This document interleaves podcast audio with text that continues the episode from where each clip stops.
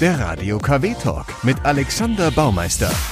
Schönen guten Tag und mein heutiger Gast ist Steffen Brückner, 43, geboren in Kamp-Lindfort, hat sich mal an einem Studium der Germanistik versucht, dann eine Ausbildung als Kaufmann für audiovisuelle Medien gemacht, ist seit 13 Jahren vergeben, nicht verheiratet, Hundepapa, Gitarrist, Musiker und ist mit seiner Freundin zusammen das Duo Mrs. Greenbird.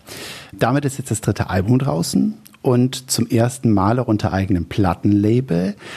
Ich freue mich, dass ihr mich in eurer Privatwohnung empfangt in Köln-Nippes und sage trotzdem herzlich willkommen, Steffen Brückner. Ja, äh, herzlich willkommen. Gebe ich gerne zurück. Schön, dass du da bist.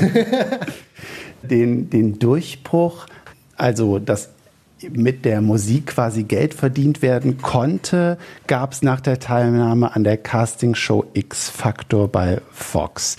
Ich will aber erstmal in den 70ern anfangen, wo du dich in Camp Lindfort rumgetrieben hast. Erzähl mal, wo kommst du daher?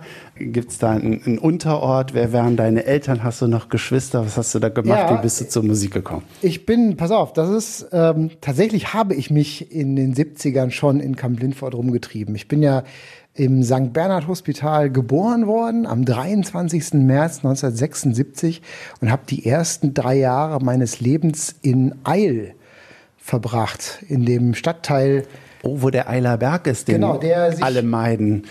Genau, direkt, ich bin neben dem... Kein Spinat essen und so. Direkt neben der Müllkippe groß geworden. Scheiße. Quasi. Naja, eigentlich... Oder war es damals noch nicht so schlimm? Ich glaube, es war damals noch nicht so schlimm. Ich bilde mir ein, dass es damals noch nicht so schlimm war. Aber das eigentlich Interessante war ja, dass ich auch direkt neben der Motocrossbahn groß geworden bin. Okay. Also quasi auf dem direkt an der Kreuzung hinter dem hinter der Crossbahn, wenn es Richtung Reihen geht, rechts ab, da habe ich gelebt. Ja, wobei die Müllkippe machte ich ja auch Street. Total, also die Credibility steigt natürlich immens. Ne? Aber tatsächlich war für mich in der Zeit die Crossbahn deutlich interessanter als, äh, die war übrigens damals noch viel größer, die ging noch unter der Brücke hinweg, die war noch, äh, ich glaube, mindestens ein Drittel länger als die, als die jetzt so ist irgendwie. Und ja, da habe ich, da habe ich quasi ähm, meinen Lebensstart verbracht am Eiler Berg, ne? also im, in dem, im frühen Ghetto von Kamp-Lindfort quasi. Ja, ich muss, glaube ich, der Vollständigkeit noch sagen, dass man mittlerweile äh, den Spinat wohl da wieder essen kann. Äh, das Landesumweltamt sagt, die, die Werte sind okay. Einige haben trotzdem noch Angst. Ja, wie, wie war denn dann dein, dein Umfeld? Wie, wer waren deine Eltern? Was haben die gemacht? Und äh, wie bist du aufgewachsen da? Ähm meine, ich bin ja der, ich bin der erste von drei Söhnen. Also äh, meine Eltern waren noch nicht so routiniert mit Kinderhaben damals und äh, mein Vater war noch Student. Der hat in Krefeld äh, Industriedesign studiert und meine Mutter Brigitte, mein Vater Henry, meine Mutter Brigitte ist äh, gelernte Reiseverkehrskauffrau und war damals auch äh, noch im Beruf. Das heißt, ich habe sehr viel Zeit mit meinem Vater verbracht mhm. damals, mhm. weil der halt ähm, auf mich aufgepasst hat, wenn meine Mutter arbeiten war. Und ich habe auch relativ viel Zeit unter dem Schreibtisch von meiner Mutter in Mörs im Waldzentrum im Reisebüro verbracht. Okay. ich kann mich da auch noch gut dran erinnern, tatsächlich. Wie bist du denn zur Musik gekommen?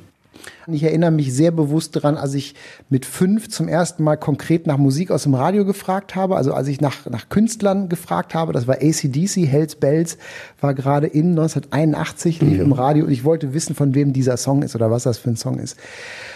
Ja, also auch, also Rockmusik ist, ist immer meine Leidenschaft gewesen damals. Ich bin eigentlich eher Rocker und Blueser von Haus aus. Mein Vater ist ein großer Blues-Fan und äh, dementsprechend hat mich sein Geschmack auch stark geprägt. Ich spiele immer noch sehr gerne und auch sehr ausgiebig Blues, wenn ich kann, auf Sessions und so, äh, wenn ich die Zeit dafür habe, mit Freunden zusammen. Und so eine richtige Karriere habe ich erst in äh, der Grundschule angefangen. Erst im Kinderchor, also ich habe in der Grundschule im Kinderchor gesungen und dann Blockflötenunterricht genossen zwei Jahre lang. Und der Chor war eine wichtige Prägung, weil wir hatten halt einen, wir hatten einen coolen Lehrer, der sich viel mit mit alten Wanderliedern und sowas, also quasi altem Volkslied gut auseinandergesetzt hast, was ich wirklich toll fand, auch bis heute noch toll finde mhm. irgendwie. Was mir dann nachher bei meinem Job im Altenheim auch weitergeholfen hat, weil ich dann die Lieder singen konnte, die die alten Leute noch kannten irgendwie von früher. Also kein schöner Land und solche Geschichten haben wir zusammen immer viel gesungen. Äh, ja, dann war ich im Kirchenchor tatsächlich auch noch, habe so Sachen wie äh, Händels Messias und so gesungen. Mhm. Erst alt, weil ich noch nicht so alt war, mhm. meine Stimme noch nicht so ausgreift, dann Tenor. Und ähm, mit 15, 14, 15 habe ich erst den Weg zur Gitarre gefunden. Ich war immer fasziniert von der Gitarre und von den Geräuschen, die so eine E-Gitarre macht und habe mir irgendwann ähm, aus Lego eine Gitarre gebaut und habe abgerockt zu Money for Nothing von Dire mhm. Straits, mhm. zu dem Video, was sehr oft lief damals. Und äh, da hat mein Vater schon gemerkt, na, da ist Interesse da und er hat mir irgendwann einen Deal vorgeschlagen, als ich alt genug war für einen Ferienjob und sagte, pass auf, du kaufst dir dann eine Gitarre und ich zahle Gitarrenunterricht. So, und so ging mit 15 dann quasi meine Gitarristenkarriere los. Okay. Was hast du bis dahin gedacht, was du werden willst? Pilot. Ich wollte immer Hubschrauberpilot werden. Ich wollte, also das war, das war mein, ist irgendwie immer noch mein großer Traum, äh, mal einen Hubschrauber zu, zu fliegen. Warum, weiß ich gar nicht so genau, aber dieses, dieses Gefährt hat mich immer wahnsinnig fasziniert. Und irgendwie dachte ich mir, das wäre was für mich. Wahrscheinlich nicht, aber irgendwie ist das so drin. Ich habe tatsächlich noch nie, ich habe schon in einem Hubschrauber gesessen, aber ich bin noch nie mit einem geflogen. Ich muss das dringend mal machen. Ich habe dir ja gesagt, du sollst dir drei Musiktitel überlegen, die für dich so ein bisschen den Soundtrack des Lebens markieren.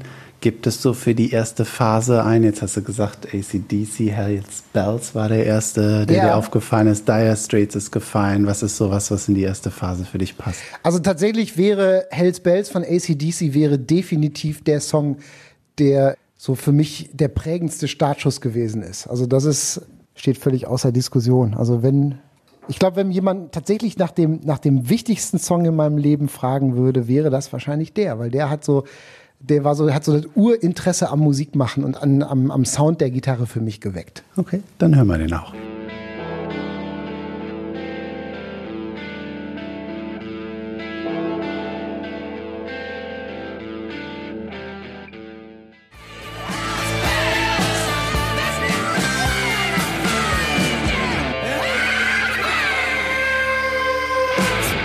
Radio KW, hier ist der Talk mit Steffen Brückner, gebürtig aus Camp Lindford und heute Sänger und Gitarrist beim Duo Mrs. Greenbird.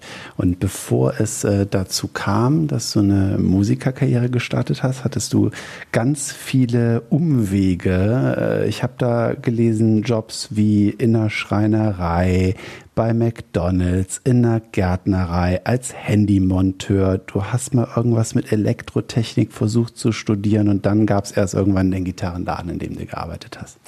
Äh, ja, du bist, du bist, du hast gut recherchiert. Ich finde das, finde ich, finde ich sehr gut. Du bist sehr äh, umfassend informiert. Ich habe tatsächlich allerhand Jobs gemacht irgendwie. Ähm, was ich auch mal total spannend fand. Also die Schreinerei, in der Schreinerei, das war so mein erster Nebenjob, den ich hatte, das war die Schreinerei von meinem Onkel, der hat damals mit antiken, also der hat antike Möbel restauriert und hatte dann so einen Schreinereibetrieb dran. Ähm, da habe ich so meine ersten Erfahrungen im Arbeitsleben und auch meine ersten paar Mark verdient irgendwie.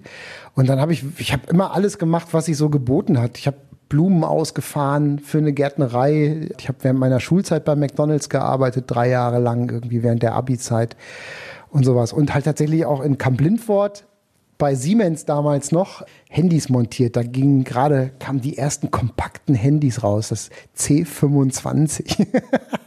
wo, wo, bist du denn damals aufs Gymnasium gegangen? Äh, ich bin in Camp Lindford zum Gymnasium gegangen. Ich bin äh, bis zur neunten Klasse war ich, also von der fünften bis zur neunten einschließlich war ich in Camp Lindford und dann bin ich sitzen geblieben und habe die Schule gewechselt und bin nach Geldern gegangen, weil mir Camp Lindford nicht mehr gefallen hatte das war irgendwie, weiß ich nicht, hat mir die Schule nicht gelegen. Ich habe mich da nicht so richtig wohl gefühlt. Und dann habe ich auch schulmäßig bin ich ganz schön rumgetingelt und bin irgendwann an der Berufsschule gelandet und habe dann da Abitur gemacht mit Leistungskurs Elektrotechnik. Keine Ahnung, was mich geritten hat, das zu machen, weil Elektro, alles was mit Elektro zu tun hat, praktisch finde ich ganz interessant, kann ich auch gut. Ich bin aber in Mathematik unwahrscheinlich schlecht und für solche Sachen wie Elektrotechnik und Physik braucht man halt viel Mathematik. Und deswegen habe ich auch dann mein Elektrotechnikstudium im Grunde genommen, was ich dann angefangen habe nach dem Abi und nach dem Zivildienst, weil ich nicht wusste, was ich machen soll, habe ich dann nach der zweiten Mathe-Vorlesung war für mich klar, dass das kein gutes Ende nehmen wird. Wie kam es denn dann zu dem Handymonteur? äh, ich brauchte einen Job. Ich war halt, ich war noch eingeschrieben. Ich musste, ich habe beschlossen, dass. Ah, das war dann schon so eher nach, dem, nach den deinen das, Studienversuchen. Das war der erst, nach dem ersten Studienabbruch habe ich dann quasi bei Siemens angeheuert und habe da Handys zusammengebaut, drei Monate lang, weil ich halt irgendeinen Job brauchte. Wo hast du damals studiert? In Düsseldorf. Okay. Mhm. Also ich habe versucht, in Düsseldorf zu studieren, sagen wir mal so, fairerweise. ich habe außerdem gesehen, dass du eine du hast ja schon gesagt, du warst im Kirchenchor, eine hohe Affinität grundsätzlich dann auch zur Kirche hattest. Domradio taucht noch in deiner Vita auf, dass du da gearbeitet das ist hast. Richtig. Ähm, dann auch generell Auftritte, äh, die mit Kirchenmusik zu tun hatte. Du hast aber gesagt, äh, neu umgesetzt oder moderner. Und äh, naja, natürlich hier die Kulturkirche in Nippes, aber die ist ja entweiht. Das ist nicht mehr so die oder? Nee, die ist, ist die, nee, die ist noch aktiv. Der Pastor ist selbst Veranstalter. Auch und dann sind die da so flippig. Ja, der, der, Pastor, ist, der Pastor hier ist super in der Kulturkirche. Der macht äh, von Dienstags bis Freitags macht er Events in seiner Kirche und äh, sonntags macht er Gottesdienst. Hat denn Religion eine Bedeutung auch für dich? Ja, das ist so eine, das ist ein schwieriges, das ist eine, eine interessante, eine gute Frage und auch eine schwierige Frage. Ich bin, Glauben hat eine Bedeutung für mich. Also ich bin ein spiritueller Mensch, ich bin, ich würde mich als gläubigen Menschen bezeichnen. Also ich habe eine, für mich stand nie außer Frage von frühesten Kindheitstagen an, dass es einen Gott gibt, den ich, den ich irgendwie, äh, für den ich mich auch immer interessiert habe aus freien Stücken. Also da hat mich jetzt keiner zu getriezt oder so. Aber ich bin kein religiöser Mensch. Also diese ganze, diese ganze Struktur, also alles, was in Strukturen stattfindet und was halt irgendwie nach bestimmten Mustern stattfindet und stattfinden muss, weil irgendjemand das so beschließt, das ist eher so nicht mein Ding. Ich bin da also eher ein spiritueller Freigeist, könnte man sagen. Ich habe neulich mit einem Kirchenmusiker gesprochen, auch jung, auch Organist, wo ich so dachte, so, puh, dass man das noch macht, dass man da auch dann sich wohlfühlt heutzutage. Und der, der hat es so versucht zu erklären, der sagt, ich glaube nicht, dass jemand auf einer Wolke sitzt und über uns wacht, äh, sondern er sagt, er glaubt an Gut und Böse. Und es gibt halt bestimmte Geschichten, die man Menschen erzählt hat, um die, die damit vertraut zu machen. Also Sagst du ein bisschen was, den, den Spirit oder? Nee, also ich, für mich ist schon, ich habe ich hab Gott schon immer eher als Person wahrgenommen. Also okay. schon weniger abstrakt, also eher schon, schon konkreter. Würdest du uns verraten, was du dem Papst gerne mal unter vier Augen sagen wollen würdest? da muss ich ganz ehrlich sagen, ich habe keine Ahnung. Aber du hast es mal in einem Interview gesagt, dass du. Äh, äh habe ich wirklich? Ja, du würdest gerne mal mit dem Papst unter vier Augen quatschen. Ja, ich würde mich, ich würde mich, ja, aber ich würde. Ich dachte, da hättest du vielleicht nee, was im Sinn, was, was du dem sagen würdest. Ich habe, ich finde, ich finde den, ich finde die, die, die Figur des Papstes sehr faszinierend, weil äh, der Papst ja auch quasi schon so eine Art, äh, ich will nicht sagen wie eine Gottheit verehrt, aber der Stellvertreter Gottes auf Erden ist halt schon ein krasses Amt, was man so für sich beansprucht irgendwie. Und ich finde schon, dass man, also ich würde weniger jetzt irgendwie eine Audienz, wo ich einen Ring küsse und irgendwie eine bestimmte Frage oder so stellen, sondern ich fände eher tatsächlich eher spannend, in einem Gespräch zu versuchen, die, die Person und die Persönlichkeit hinter dieser hohen Figur kennenzulernen. Also okay. Also auf einer, auf, einer, auf einer menschlichen Ebene. Ich bin ein sehr menschenaffiner Mensch irgendwie. Ich habe gerne mit Menschen zu tun und unterhalte mich gerne und lerne gerne Menschen in der Tiefe kennen. Du hast es aber noch nicht versucht in Rom. Nö, ich glaube, meine Chancen wären auch eher bescheiden. So. Man weiß es nicht. Jetzt äh, gut, Kamp Lindfort, Düsseldorf. Wie bist du nach Köln gekommen? Das hat mehr oder weniger berufliche Gründe gehabt. Ich habe ja ähm, dann irgendwann beschlossen, dass Studieren nichts für mich ist und habe dann irgendwie da in Düsseldorf an der Uni in den Sack gehauen und habe mein Germanistikstudium auch noch vorzeitig beendet, ohne Erfolg. Und ähm, brauchte auch dann eine Alternative. Ich wollte, das stand übrigens nicht auf deiner Liste, ich wollte eigentlich mal Gitarrenbauer werden. Ah ja. Ähm, hatte da auch ein Praktikum gemacht ähm, bei einem Gitarrenbauer in Krefeld der mir auch einen Ausbildungsplatz in Aussicht gestellt hatte, eventuell sich dann aber doch für jemand anders entschieden hat, was ich sehr schade fand, was aber dann unterm Strich auch nicht so schlimm war, weil ich dann gemerkt habe, dass ich eine Angst vor großen Maschinen entwickelt habe. Also ich konnte ganz schwer mit Kreissägen und so. Mhm. Kleine geht, aber ich habe irgendwie, ich habe unheimlichen Respekt vor großen, gefährlichen Maschinen irgendwie. Und deswegen war das vielleicht doch eigentlich gar nicht so schlecht, dass ich nicht Gitarrenbauer geworden bin. Und ähm, dann habe ich lange überlegt, was ich mache. Und dann kam mir irgendwann der Beruf des Kaufmanns für audiovisuelle Medien in die Quere. Und der klang irgendwie interessant. Und dann habe ich mich beworben und habe dann halt quasi übers Arbeitsamt eine, so eine Stelle hier in Köln gefunden, wo man halt so eine Art schulische Ausbildung mit begleitenden Praktika machen konnte dazu, zweieinhalb Jahre lang. Und so bin ich in Köln gelandet und habe diese Ausbildung gemacht. Und ging es dann da für dich richtig los mit Musik? Nee, noch gar nicht. Also im Gegenteil, in der Zeit habe ich relativ wenig Musik gemacht irgendwie, weil ich so, ich, ich hatte lange Zeit so ein bisschen Schwierigkeiten in Köln anzukommen, weil irgendwie, ich habe immer einen sehr engen Freundeskreis gehabt und der war natürlich dann nicht mehr greifbar irgendwie so mhm. in Köln. Und das, also das war dann tatsächlich erst, nachdem ich schon zwei, drei Jahre hier gewohnt habe, wo das dann wieder richtig Fahrt aufgenommen mhm. hat für mich. 2006 hast du dann deine Freundin in einem bekannten Kölner Club, dem Underground, kennengelernt. Genau. Willst du die Geschichte erzählen? Ja, ähm, Sarah hat mich offenbar irgendwo mal Gitarre spielen sehen. So mhm. mit meiner Akustikgitarre irgendwo Lieder singend und fand das wohl ganz prima. So, und dann ähm, waren wir halt offenbar beide gerne im Underground freitagsabends.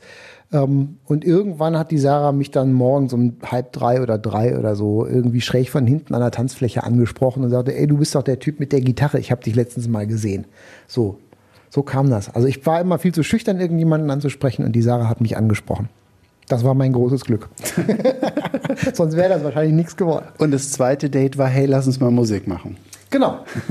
So, so in etwa ist die Sache gelaufen. Also wir haben uns dann hier und da mal. Und ihr habt ja mal Musik gemacht, sonst wäre der jetzt kein, kein. Genau. Also wir haben tatsächlich, wir haben uns zwei, drei Mal dann so gesehen in freier Wildbahn und ähm, sind dann einen Kaffee trinken gegangen irgendwann. Also ich habe mich dann, habe mir dann meinen meinen Mut gefasst, habe sie auf einen Kaffee eingeladen, was total peinlich war, weil ich mit ihr in ein bestimmtes Café gehen wollte und ich hatte aber hatte zu dem Zeitpunkt aber noch nicht so lange in dem Stadtteil gewohnt, wo ich damals gewohnt habe und ich habe das Café nicht gefunden und wir sind dann eine ganze Weile irgendwie durch die Straßen geirrt und sind dann woanders gelandet.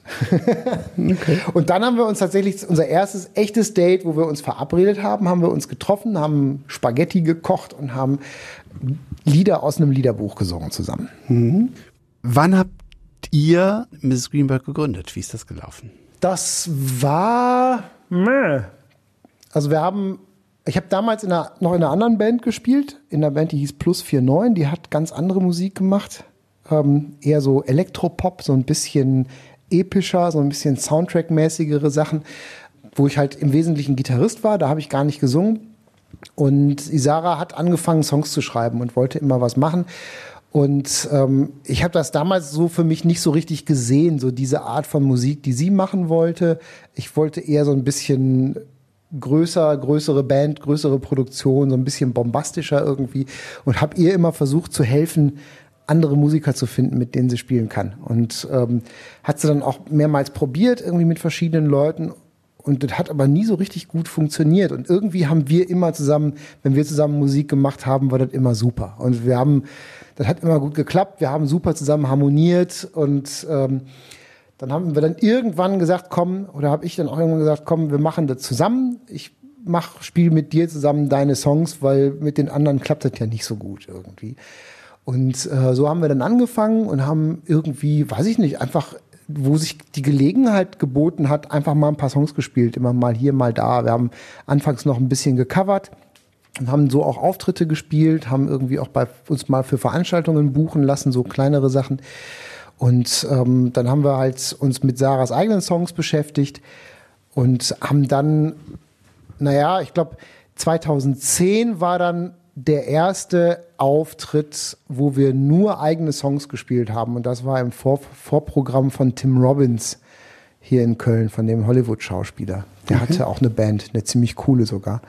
Und da haben wir den Opener gemacht und da haben wir zum ersten Mal nur eigene Songs gespielt. Das war im Oktober 2010. Da hießen wir zu dem Auftritt Goldkehlchen und der Mann mit Hut. Den Namen hatte ich uns ausgesucht, weil wir dringend einen Bandnamen brauchten und Sarah war nicht begeistert. und äh, kurze Zeit später haben wir uns dann in Mrs. Greenbird um, umbenannt. Okay. Da, das ist die Geschichte mit dem toten grünen Papagei vor eurer Haustür. Genau. Dazu muss man, glaube ich, als Nicht-Kölner auch wissen, dass Köln quasi eine, eine Papageienplage hat. Ich glaube, die letzte offizielle Zählung sind 2300 grüne Papageien. Jetzt geht meine Kaffeemaschine aus. Ja, ist okay. Lieber Hörer, die Kaffeemaschine geht aus. die als, äh, die zumindest von einigen Zeitungen hier hiesig als, als Plage beschimpft worden. Auch die Stadt hatte, glaube ich, Mühe, die immer wieder umzusiedeln ich finde die Vögel ja toll. Ich freue mich immer, die kommen ja, die treten ja auch in, in großen Schwärmen immer auf. Die sind da keine Einzelgänger. Und das ist schon irre, wenn die so im Tiefflug so quietschgrün irgendwie mhm. 200, 300 Stück davon über dich weggeballert kommen. Ich finde es toll. Die sind laut, sind halt Sittiche. Aber weiß ich nicht. Ich meine, ich lebe in der Stadt, hier ist alles laut. Ich finde, keine Ahnung, kann ich, ich kann nicht so nachvollziehen, warum warum die Leute sich gerne über die Vögel echauffieren. Die Bahn ist viel lauter, die hier immer vorbeifährt. Aber sich jetzt nach einem toten grünen Papagei zu benennen, hat ja auch was Trauriges. Ja, das hat was Trauriges, das hat auch ein bisschen was Morbides irgendwie. Also tatsächlich, wir haben den, wir haben diesen Vogel ja vor unserer Haustür gefunden. So, der, wir kamen halt eben von einem Auftritt nach Hause und ähm, hatten eben diesen Bandnamen, noch äh, keinen richtigen Bandnamen, ähm, Goldkehlchen und der Mann mit Hut war gerade abgewählt worden. und ähm, wir haben auf so einem kleinen Festival auf dem Grüngürtel hier in Köln gespielt. Und dann kamen wir nach Hause und es lag tatsächlich dieser tote Papagei bei uns vor der Haustür. Was halt total skurril war irgendwie, weil äh, ist ja so, sieht ja schon so ein bisschen mafiös aus, wenn dann auf deiner Fußmatte so ein Papagei liegt. Warum der gerade da irgendwie verenden wollte, war uns nicht so richtig klar. Und wir haben den dann im Beet bestattet.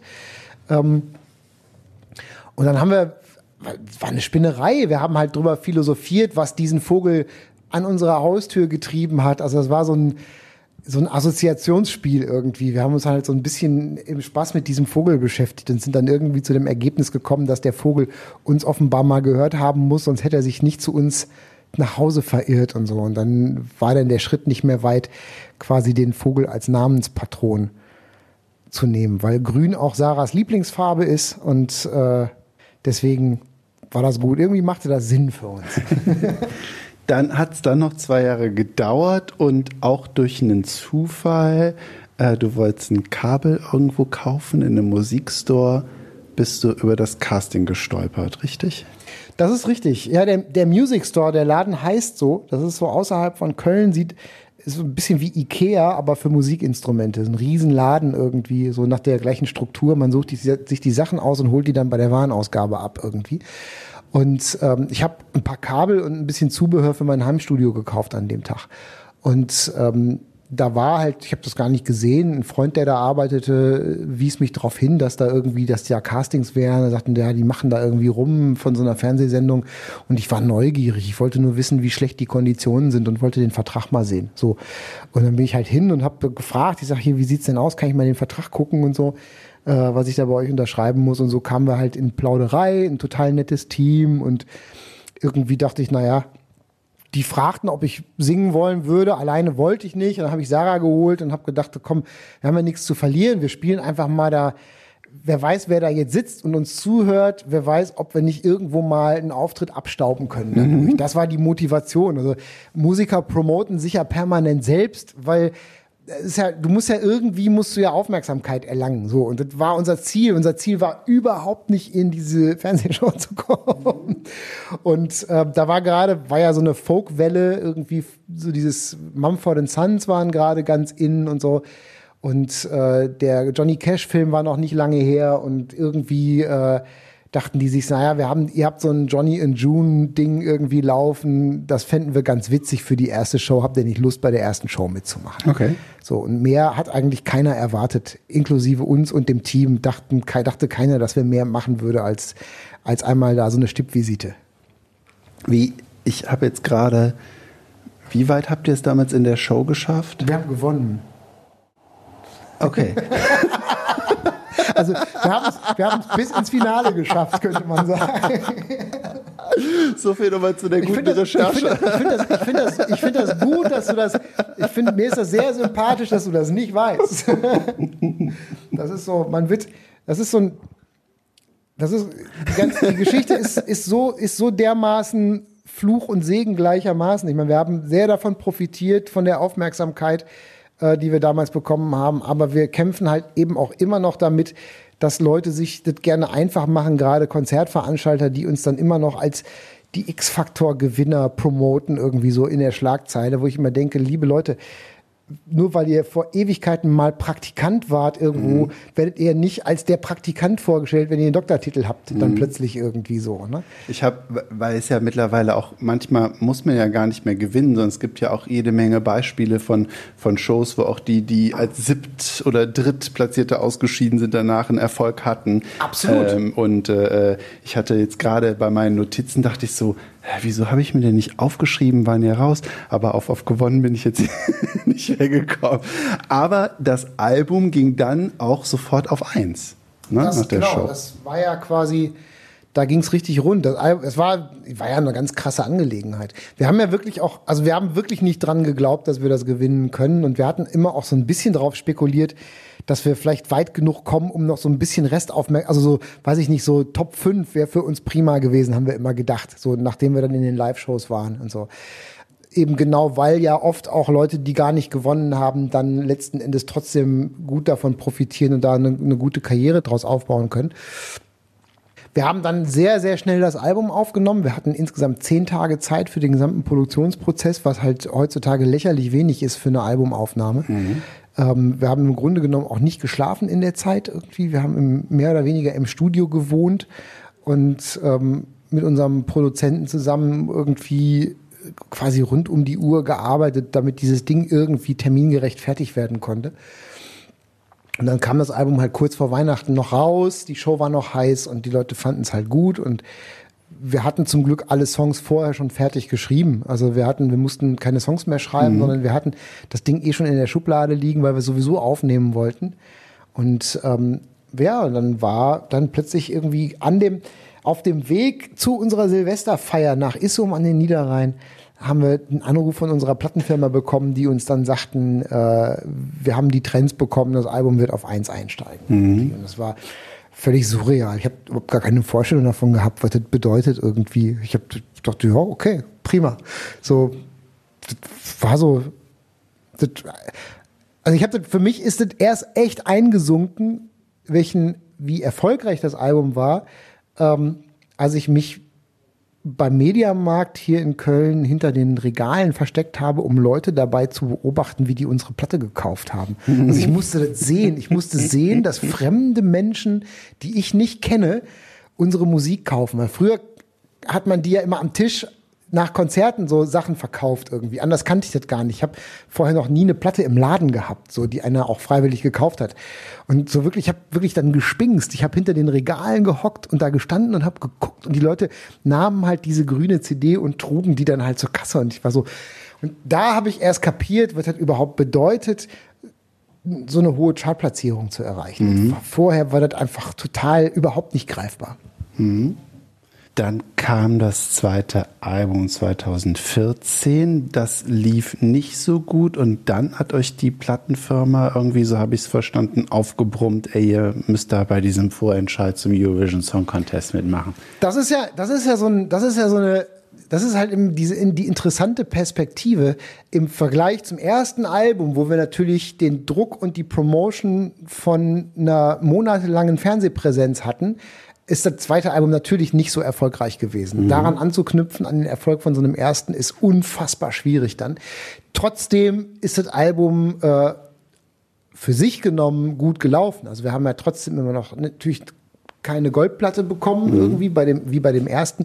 Trotzdem hat sich die Platte verkauft, so. Und das, ähm, wenn man jetzt irgendwie das vergleicht mit dem, was man so, was andere Bands so manchmal ähm, so aus eigener Kraft verkaufen können, war das schon, schon noch ziemlich in Ordnung. Aber klar, der Vergleich war natürlich, die Erwartungen waren natürlich hoch. Ne?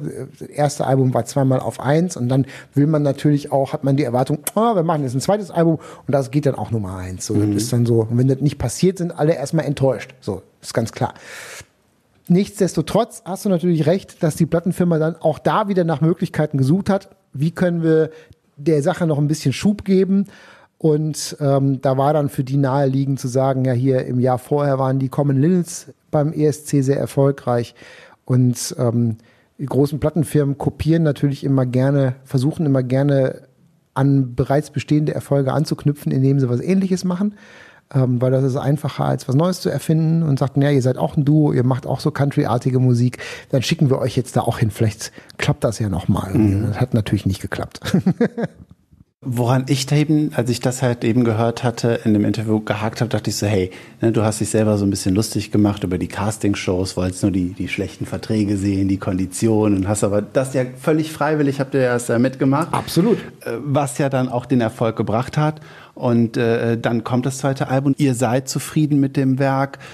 Und dann, äh, wie, wieso habt ihr euch da reindrängen lassen, wenn du sagst, so, es hat, wollte man nicht und hat nicht so gefallen? In diesem Vorentscheid dann mitzumachen. Und das ist dann so ein, so ein Druck, den man nicht verstehen kann, wenn man abhängig von so einer Plattenfirma ist. Du hast da auch nicht so richtig viel Möglichkeiten. Es gibt ja Verträge, an die du gebunden mhm. bist. Das ist ja halt auch eben immer das Ding. Also ähm, da kannst du Arbeitsverweigerung es kommt nicht so richtig gut an dann irgendwie. Ne? So, also wenn man dann sagt, nee, mache ich nicht, ähm, dann kommt vielleicht auch irgendjemand und sagt, ah, pass mal auf, hier und da steht aber so. Ne? Also, also man, man gibt schon, man gibt bei so einem großen Plattenvertrag schon viele seiner Rechte ab und das ist ja auch letzten Endes einer der Gründe, warum wir uns dazu entschieden haben, ein eigenes Label zu machen. Da komme ich auch noch drauf. Ich habe auch noch, noch eine andere Frage zum Eurovision Song ja. Contest, aber ich würde vorher noch einen weiteren Musiktitel von dir hören. Oh ja, sehr gerne. Ah, ich nehme ich den da jetzt? Für welche Phase hättest du denn gerne einen? Sag nochmal, du hast ja so vorhin so schön die Phase. Ja. Erste war ja eher so ein bisschen Kindheit, Jugend, Camp Lindfort. Ich weiß nicht, ob es was gibt für deine Studienphase oder dann nach Köln oder eben vielleicht jetzt auch tatsächlich, wo ihr selber so auf dem, auf dem Hoch wart und selber Nummer eins. Was findet man dann außer sich selber noch geil? Oh, jede Menge. Ja, ich habe auch schon, ich habe auch schon, oh, das ist, ah, ich habe so, das, mir fällt es immer unheimlich schwierig, drei Sachen rauszupicken oder so irgendwie. Ähm, ja. Wir sind ja jetzt schon quasi relativ weit fortgeschritten und ähm, deswegen würde ich mir jetzt einen Song aussuchen, der mich und der uns in der Phase sehr geprägt hat. So wie gesagt, das erste Album ist ja nicht so produziert worden, wie wir uns das gewünscht haben, wegen des Zeitdrucks, mhm. weil wir einfach so wenig Zeit haben. Und bei dem zweiten Album haben wir uns natürlich sehr viel Gedanken darüber gemacht, wie wir klingen wollen. Und in der Zeit hat uns eine Band sehr begleitet, die halt eben auch so ein, so ein, so ein, so ein Duo, ähnlich wie wir irgendwie, von die uns auch viel inspiriert haben. Und diese Band heißt The Civil Wars. Die gibt's leider nicht mehr. Die haben zwei Alben gemacht. Und der Opener von dem zweiten Album, der Song heißt The One That Got Away, ist äh, ein unglaublich dichter und stimmungsvoller Folk-Country-Amerikaner-Song, der so ein bisschen richtungsweisend auch dafür war, wie wir uns den Sound von unserem zweiten Album vorgestellt haben. Das ist ein Titel, den, der hat mich damals wahnsinnig beeindruckt, als ich ihn das erste Mal gehört habe. Und das tut er immer noch. Und deswegen glaube ich, dass wir den spielen sollten. Okay. I never meant to get us in this deep.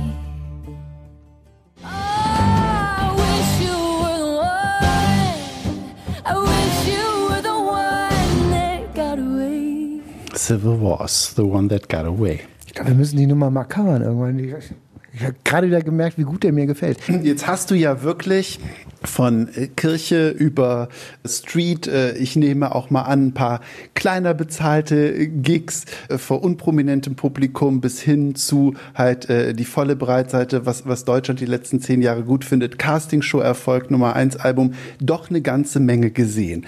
Reicht der, der Vorentscheid beim Eurovision Song Contest so ein bisschen schon dafür aus zu verstehen, warum sich viele Stars aus Deutschland vielleicht auch nicht zum Eurovision Song Contest hintrauen, weil wir da sowieso immer schlecht äh, abschneiden. Fängt das schon bei dem Vorentscheid an oder äh, was, was ist da so ein bisschen deine Erfahrung bei dem kurzen Einblick, den du da hattest?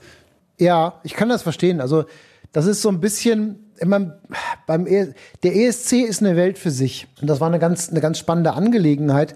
Und ähm, ich glaube halt, dass oft auch der, vielleicht auch viel der Fehler gemacht wurde, von den Plattenfirmen zu versuchen, den ESC als Promorampe für Künstler zu gebrauchen oder zu missbrauchen oder was auch immer.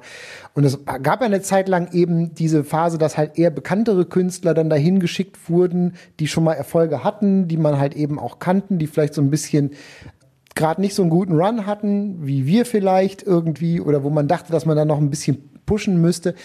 Ähm, und dass man die irgendwie da hinschickt. Und es gab, aber auch davor und jetzt mittlerweile ja auch wieder diese Phase, wo man eher unbekannte Künstler, also Leute, die vorher noch gar keiner auf dem Schirm hatte, irgendwie mit Songs.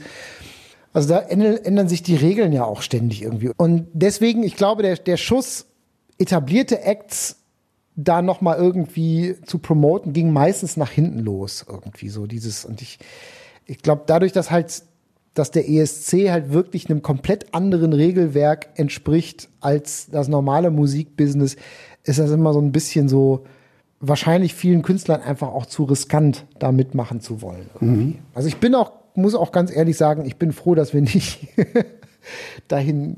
Also das war so, keine Ahnung. Ich glaube, ich bin mir nicht sicher, ob ich mich in diesem Zirkus da wohlgefühlt hätte. Mhm. Weil es ist halt letzten Endes so ein bisschen wie so ein Zirkus irgendwie. Das ist so, klar, die Aufmerksamkeit, die man bekommt, ist krass, aber irgendwie, weiß ich nicht. Wir haben festgestellt, es ist nicht ganz unsere Welt. Mhm. Wenn ich mir eure Welt in Social Media angucke. Ja. Wer euch folgt, das sind ja wahrscheinlich auch, auch Leute, die eure Musik sehen und, und mögen, die äh, sehen, dass ihr zwei Hunde habt. Ja. Äh, Australian Shepherds. Ich habe einen Namen behalten, Fritte. Fritte und Floppy. Floppy. Floppy ist der, der gerade im Moment vor deinen Füßen liegt. Der Frit ältere und der dunklere. Fritte zu laut ist. Der Fritte ist gerade spazieren. ja, ja, die sind beide zusammen, drehen die halt völlig durch. Alleine sind die, sind die sehr verträglich, wie man merkt. Und die dürfen mit ins Bett. Manchmal. Nö, eigentlich, also der. Nur im Urlaub. Im Urlaub, ja, ja, im Urlaub ist immer Familienzusammenkunft. Ich habe auch in einem Interview gelesen, 2013 auf die Frage, wann ihr heiratet, so wahnsinnig lang wird es nicht mehr dauern. Ja, die Frage, die ich kann dieselbe Antwort kann ich jetzt auch immer noch geben. Es wird nicht mehr so wahnsinnig lange dauern. Du hast noch einen dritten Musiktitel, den wir spielen. Ja, ähm, passt auch. Ja, wir haben, ach, das, ah, schön, da können wir jetzt ganz toll den Bogen schlagen. ähm, thematisch wir haben, ein, wir haben ein, tatsächlich ein, ein richtig waschechtes Liebeslied auf unserem neuen Album. Das spielen wir nicht jetzt, aber ähm, das ist äh, der Closer, also der letzte Titel auf unserem Album. Und ähm, das ist so ein, so ein ja, wirklich tolles, berührendes Liebeslied über die über das langfristig verliebt sein und bleiben wollen irgendwie. Mhm. Und ähm, ist ein Thema, was uns sehr am Herzen liegt, aus vielleicht nicht ganz unnachvollziehbaren Gründen. Und den Song haben wir mit einem guten Freund aus Nashville zusammengeschrieben. Das ist ein junger, talentierter Musiker, der heißt Ren. Ren Anderson, firmiert unter dem Namen Ren. Und der äh, hat selber auch unglaublich gute Musik, ein wahnsinnig guter Gitarrist und Sänger. Und es gibt einen Titel von ihm, das war der erste von ihm, den ich jemals gehört habe, der heißt äh, Heartache and a Song. So wie auch sein, ist der Titelsong von seinem bisher einzigen Album, was er veröffentlicht hat. Und das ist ein Song, das ist eigentlich, glaube ich, eher eine Herzschmerznummer, passt dann nicht, inhaltlich nicht ganz so, aber es ist halt wirklich ein unglaublich tolles Lied. Also der firmiert, also nur unter Ren, R-E-N-N. -N. needs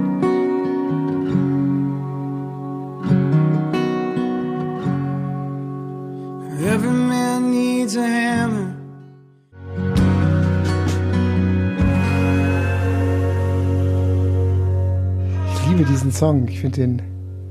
Ach, ich könnte dir noch, könnte dir eine ewig lange Playlist mit allen möglichen Sachen. Das erste Album, hast du gesagt, war sofort nach der Castingshow. Ähm, das musstet ihr so schnell aufnehmen. Beim zweiten hattet ihr es schön mit der Produktion in Nashville. Jetzt das dritte, da seid ihr auch noch quasi euer eigenes Label. Ist das jetzt so das, wo du sagst, das Produkt, damit seid ihr jetzt am meisten zufrieden? Ja, kann ich so sagen.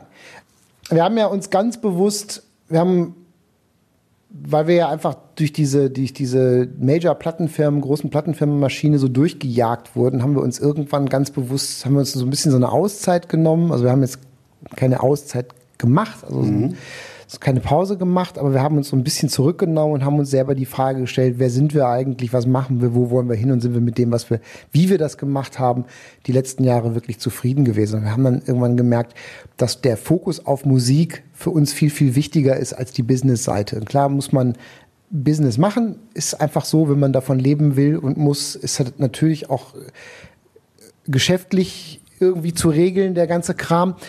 Aber ähm, für uns war halt wichtig, dass wir die Musik, dass wir unsere Musik so machen können, wie wir die hören und wie wir die hören wollen und äh, wie wir auch glauben, dass unsere Fans uns die abkaufen. Also jetzt nicht im, im wirtschaftlichen Sinne, sondern halt so im, mhm. in Sachen Glaubwürdigkeit. Ähm, weil letzten Endes haben wir ja immer, wir haben es ja nie darauf angelegt, Profimusiker zu werden. Das hat sich eher zufällig ergeben. Wir haben die Chance dankbar ergriffen.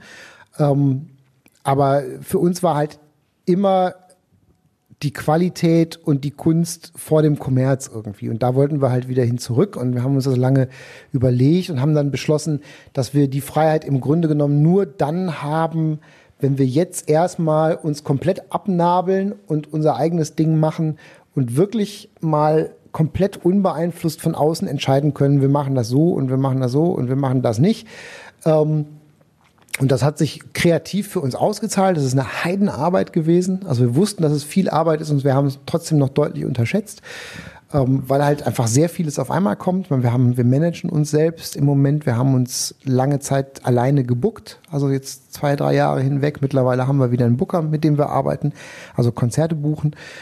Ähm, wir haben jetzt unser eigenes Plattenlabel gegründet. Wir haben die Platte selber produziert, teilweise mit anderen noch zusammen irgendwie, aber federführend wir selbst. Das heißt, wir haben wirklich alles versucht aus einer Hand zu machen, um möglichst alles im Blick zu haben irgendwie. Und das war ein sehr, sehr spannender Prozess, ein sehr kräftezehrender Prozess, aber wir sind halt mit dem, mit dem Ergebnis und mit dem Album so, wie es geworden ist, dann auch sehr, sehr glücklich irgendwie. Und wir sind da sehr stolz drauf, dass wir das alles geschafft haben und dass wir das, uns das tatsächlich gelungen ist, so im Alleingang umzusetzen.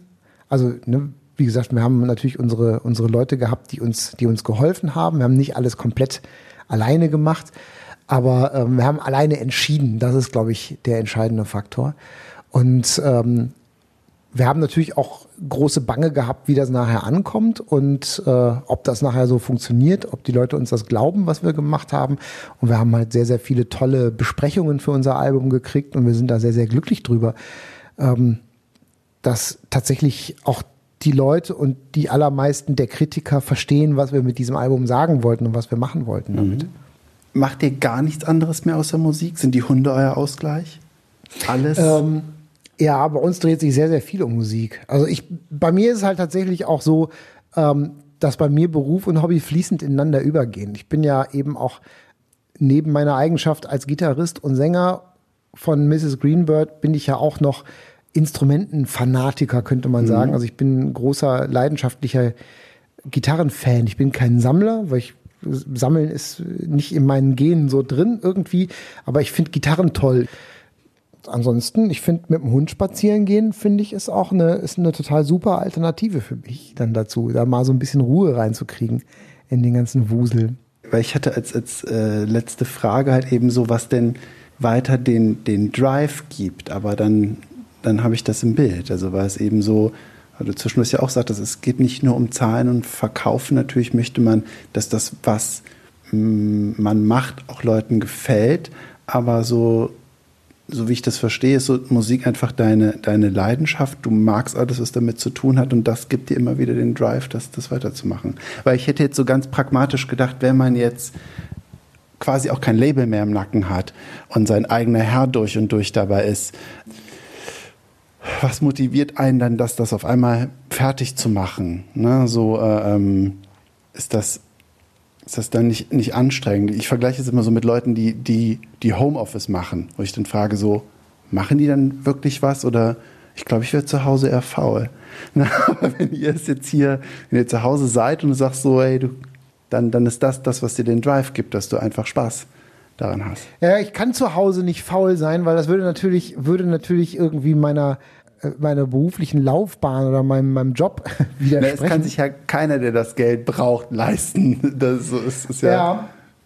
Ich bin auch jemand, der immer gerne beschäftigt ist. Also was mir halt, mir liegt halt gar nicht irgendwie so ähm, rumzusitzen. Ich bin zum Beispiel niemand, ich könnte nicht mehrere Stunden am Strand liegen. Einfach so mhm. und nichts tun. Das wäre ich, käme ich mir völlig unproduktiv vor. Und was ist neben Hunde noch eine zweite Sache zum Seele baumeln lassen? Hm, Musik. Wie gesagt, ich gehe gerne, ich gehe, wenn ich kann, wenn ich in, in der Stadt bin, gehe ich äh, gerne ein bis dreimal im Monat auf eine Blues-Session, um einfach ganz unverbindlich mit Freunden zusammen äh, Blues zu spielen irgendwie. Und ähm, das ist halt eine ganz lockere Angelegenheit, weil da gibt es halt kein richtiges Konzert, da treffen sich einfach Leute, die äh, eine Leidenschaft für die gleiche Art von Musik haben. Das ist in diesem Falle dann Blues und man spielt halt einfach bekannte Titel zusammen. Einfach so aus dem Stegreif. Blues ist ja sehr einfach strukturierte Musik, da kann jeder relativ schnell mitspielen. Und ähm, da geht's halt einfach nur um die Gemeinschaft bei, bei Musik. Da geht's nicht um eine Leistung, da geht's nicht darum, ein Konzert zu spielen und irgendjemanden zu beeindrucken, sondern da geht's wirklich darum, im ganz klassischen Sinne gemeinsam Musik zu machen und das zu genießen. Okay. Ich danke dir für deine Zeit Ja, hör mal, ich habe zu danken. und wünsche alles Gute bei der Tour. Vielen Dank.